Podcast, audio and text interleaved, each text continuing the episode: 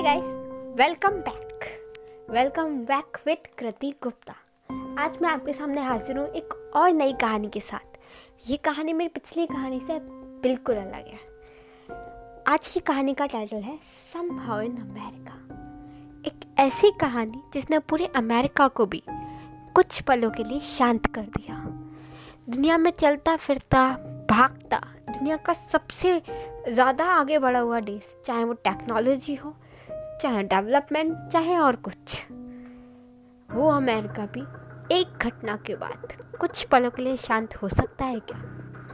चलिए, आज ऐसी ही किसी फंटसी के बारे में बात करते हैं। आज की कहानी का टाइटल है सम हाउ इन अमेरिका चलिए, मैं आपको इंट्रोड्यूस कराना चाहूँगी इस कहानी के कुछ करेक्टर्स से। इस कहानी की मेन करेक्टर हैं जॉनिफर डिमेलोस जो डिमेलो फैमिली की इकलौती बेटी है। जॉनिफर डिमेलो की माँ का नाम है Saba D'Mello and her father name is James D'Mello उसका एक छोटा भाई जिसका नाम है केविन केविन डिमेलो चलिए इस कहानी को स्टार्ट करते हैं ये कहानी है एक थ्रिलर सस्पेंसफुल मर्डर स्टोरी एक दिन अमेरिका के सबसे जाने माने सबसे अमीर लोगों के शहर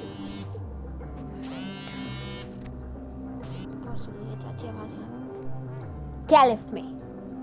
कैलिफ जैसी बड़ी सिटी में वहाँ के सबसे ज़्यादा रिचेस्ट पर्सन अमेरिका के सबसे ज़्यादा रिचेस्ट पर्सन आप समझ ही सकते हैं वो कितने अमीर होंगे।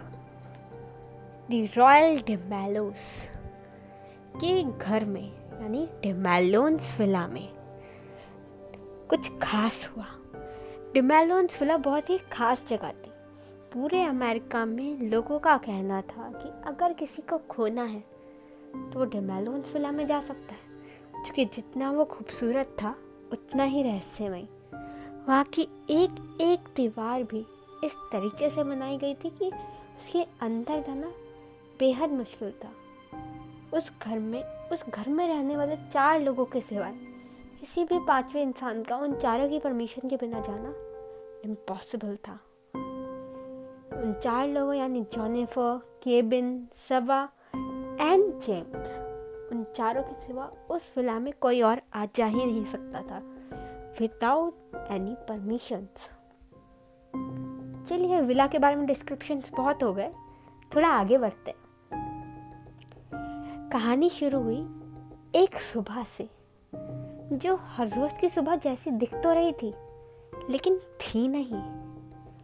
उस दिन सुबह, हर रोज की सुबह की तरह, जेम्स का सेक्रेटरी रिचर्ड डिनाल्जो हर, वहाँ पर आया। उसने वहाँ आकर हर रोज़ सुबह की तरह सबा की कॉफ़ी की और जेम्स की बातों की आवाज़ सुननी चाहिए लेकिन आज कुछ तो अलग था। जब वो रोज़ डिमेलोन्स विला जाता था तो वहाँ पर सिक्योरिटी टाइट होती थी, लेकिन उससे जाने की परमिशन होती थी। लेकिन आज सब कुछ डिफरेंट था। आज ना रिचेल वहाँ पे आसानी से जा पाया ना और कुछ, लेकिन फिर भी रिचेल किसी ना किसी तरीके से अपन रोज़ आने की वजह से वो इतना जानता था कि बिना परमिशन के भी वहाँ पर कैसे जाया जा सकता है। तो रिचेल ने पूरी कोशिश की और वहाँ पर किसी तरीके से अंदर गया। जब वो अंदर गया तो उसने यही सोचा कि शायद आज जेम्स और सबा विला के बाहर आकर गार्डन में नहीं आए। क्योंकि अगर वो गार्डन में आते हैं तो उसे ऑब्वियस सी बात आने की परमिशन मिल जाती। वो अंदर गया। उसने विला के कई रूम्स की साइड देखा बट ना ही कहीं कोई शोर था, न ही और कुछ। उसने सोचा कि शायद मुझे जेम्स और सभा के बेडरूम में रहना चाहिए। क्योंकि अगर मुझे कहीं वो लोग नहीं मिले तो हो सकता है वो अब तक उठे ही ना हो। उसने जेम्स और सभा के बेडरूम में कुछ देर तक नॉक किया। बट अंदर से जब कुछ देर बाद भी कोई रिस्पांस नहीं आया तो उसने उस गेट को खोला। गेट खोलने के बाद उसे ये एहसास हुआ कि जेम्स और सबा तो वहाँ है ही नहीं। उसने बिना कोई देरी के तुरंत कैलिफ के कॉप्स को कॉल की। ये एक हाई प्रोफ़ाइल केस था, इसलिए इस केस को डायरेक्ट ही कमिश्नर के हाथों सौंप दिया गया। कमिश्नर ने वहाँ पर एक इंडियन पुलिस ऑफिसर एक इंडियन पुलिस कमिश्नर को स्पेशली हायर किया उस केस के लिए और वहाँ भेजा। क्योंकि वो उस वक्त उसी समय के लिए वहाँ पर आया था, जिसका नाम था एडन एल्बर्टो जितना रॉयल्स का नाम है, उतनी ही रॉयल्स की पर्सनैलिटी वो एक ट्वेंटी सेवन ईयर्स का नौजवान था, जो हर किसी को अट्रैक्ट करने की ताकत रखता था। अपने इसी अट्रैक्शन के बीच उसने अपनी एक लव स्टोरी भी लिखी थी उसकी खुद के जीवन की कहानी। खैर, वो सब हम आगे बातें करेंगे। एडन एल्बर्टो ने बिना कोई देरी किए तुरंत अपनी फोर्स के साथ वो डिमेलोन्स विला के लिए चला गया। जब वो विला पहुँचा तो उसे इस बात का एहसास हुआ कि वहाँ पर आखिर में हुआ क्या है। उसने पूरे विला की सिक्योरिटीज़ को और बाकी सब चीज़ों को टेस्ट किया। तो उसे एक बात का एहसास हुआ कि ये विला कुछ तो खास है। उसके बाद उसने जब पूरे विला में छानबीन की तो उसे एक ऐसा गार्डन मिला जो काफ़ी टाइम तक लॉक था। उस गार्डन को देख के उस पर उस, उसे थोड़ा सा शक हुआ। उसने तुरंत रिचेल डिनाल्डो को वहाँ बुलाया और गार्डन के बारे में पूछना चाहा। रिचेल ने बिना घबरा उसे जवाब दिया कि यह गार्डन पिछले दस साल से लॉक है। उससे पहले मैं यहाँ पर कोई ज़्यादा आते जाता नहीं था, लेकिन हाँ केविन और जॉनिफा मैम के बचपन में इस गार्डन में बहुत खूबसूरती थी। ये सब बातें सुनते ही बिना देरी किए, एड ने उस दरवाजे को खुलवाया। जैसे ही वो दरवाजे खुले, अंदर से लाल खून की बहती धार आने लगी। एक खूंखार रास अंदर था। ऐसा वैसा नहीं।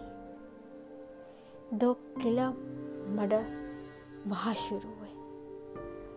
उस जगह के अंदर सबा और जेम्स की बॉडी थी, जिन्हें चाकू से मारने के बाद बुरी तरीके से जला दिया ये सब देखकर कुछ पलों के लिए रिचेल भी घबरा गया।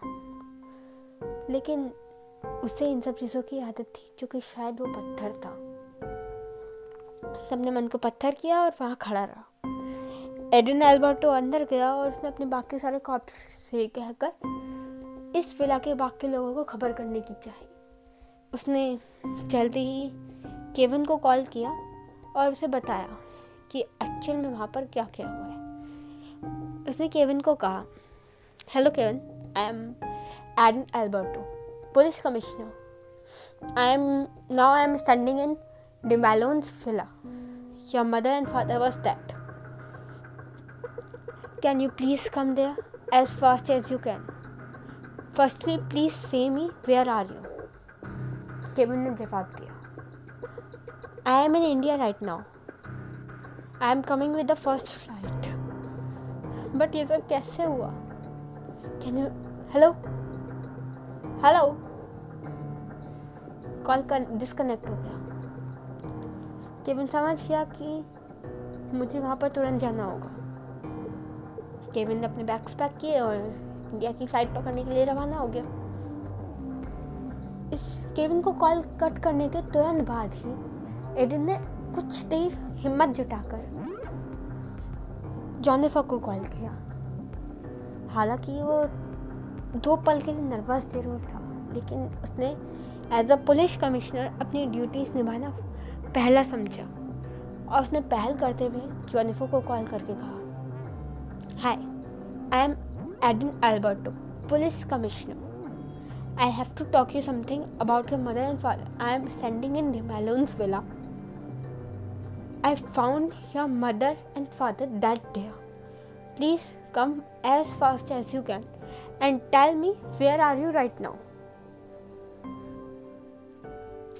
इस सब के बाद एडन ने काफ़ी देर तक जॉनिफर के जवाब का वेट किया। लेकिन सामने से कुछ सेकेंड्स तक जॉनिफर का जवाब आने के, ना आने के बाद उसने दोबारा कुछ बोलने की सोची। तभी जॉनिफर ने तुरंत जवाब दिया I am coming in some minutes I am not in Calif, but I am near from there.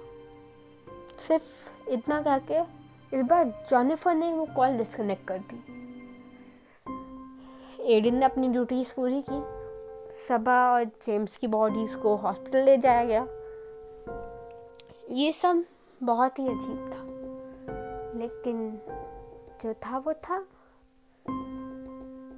Dear listeners आगे की स्टोरी आप नेक्स्ट एपिसोड में सुन सकते हैं।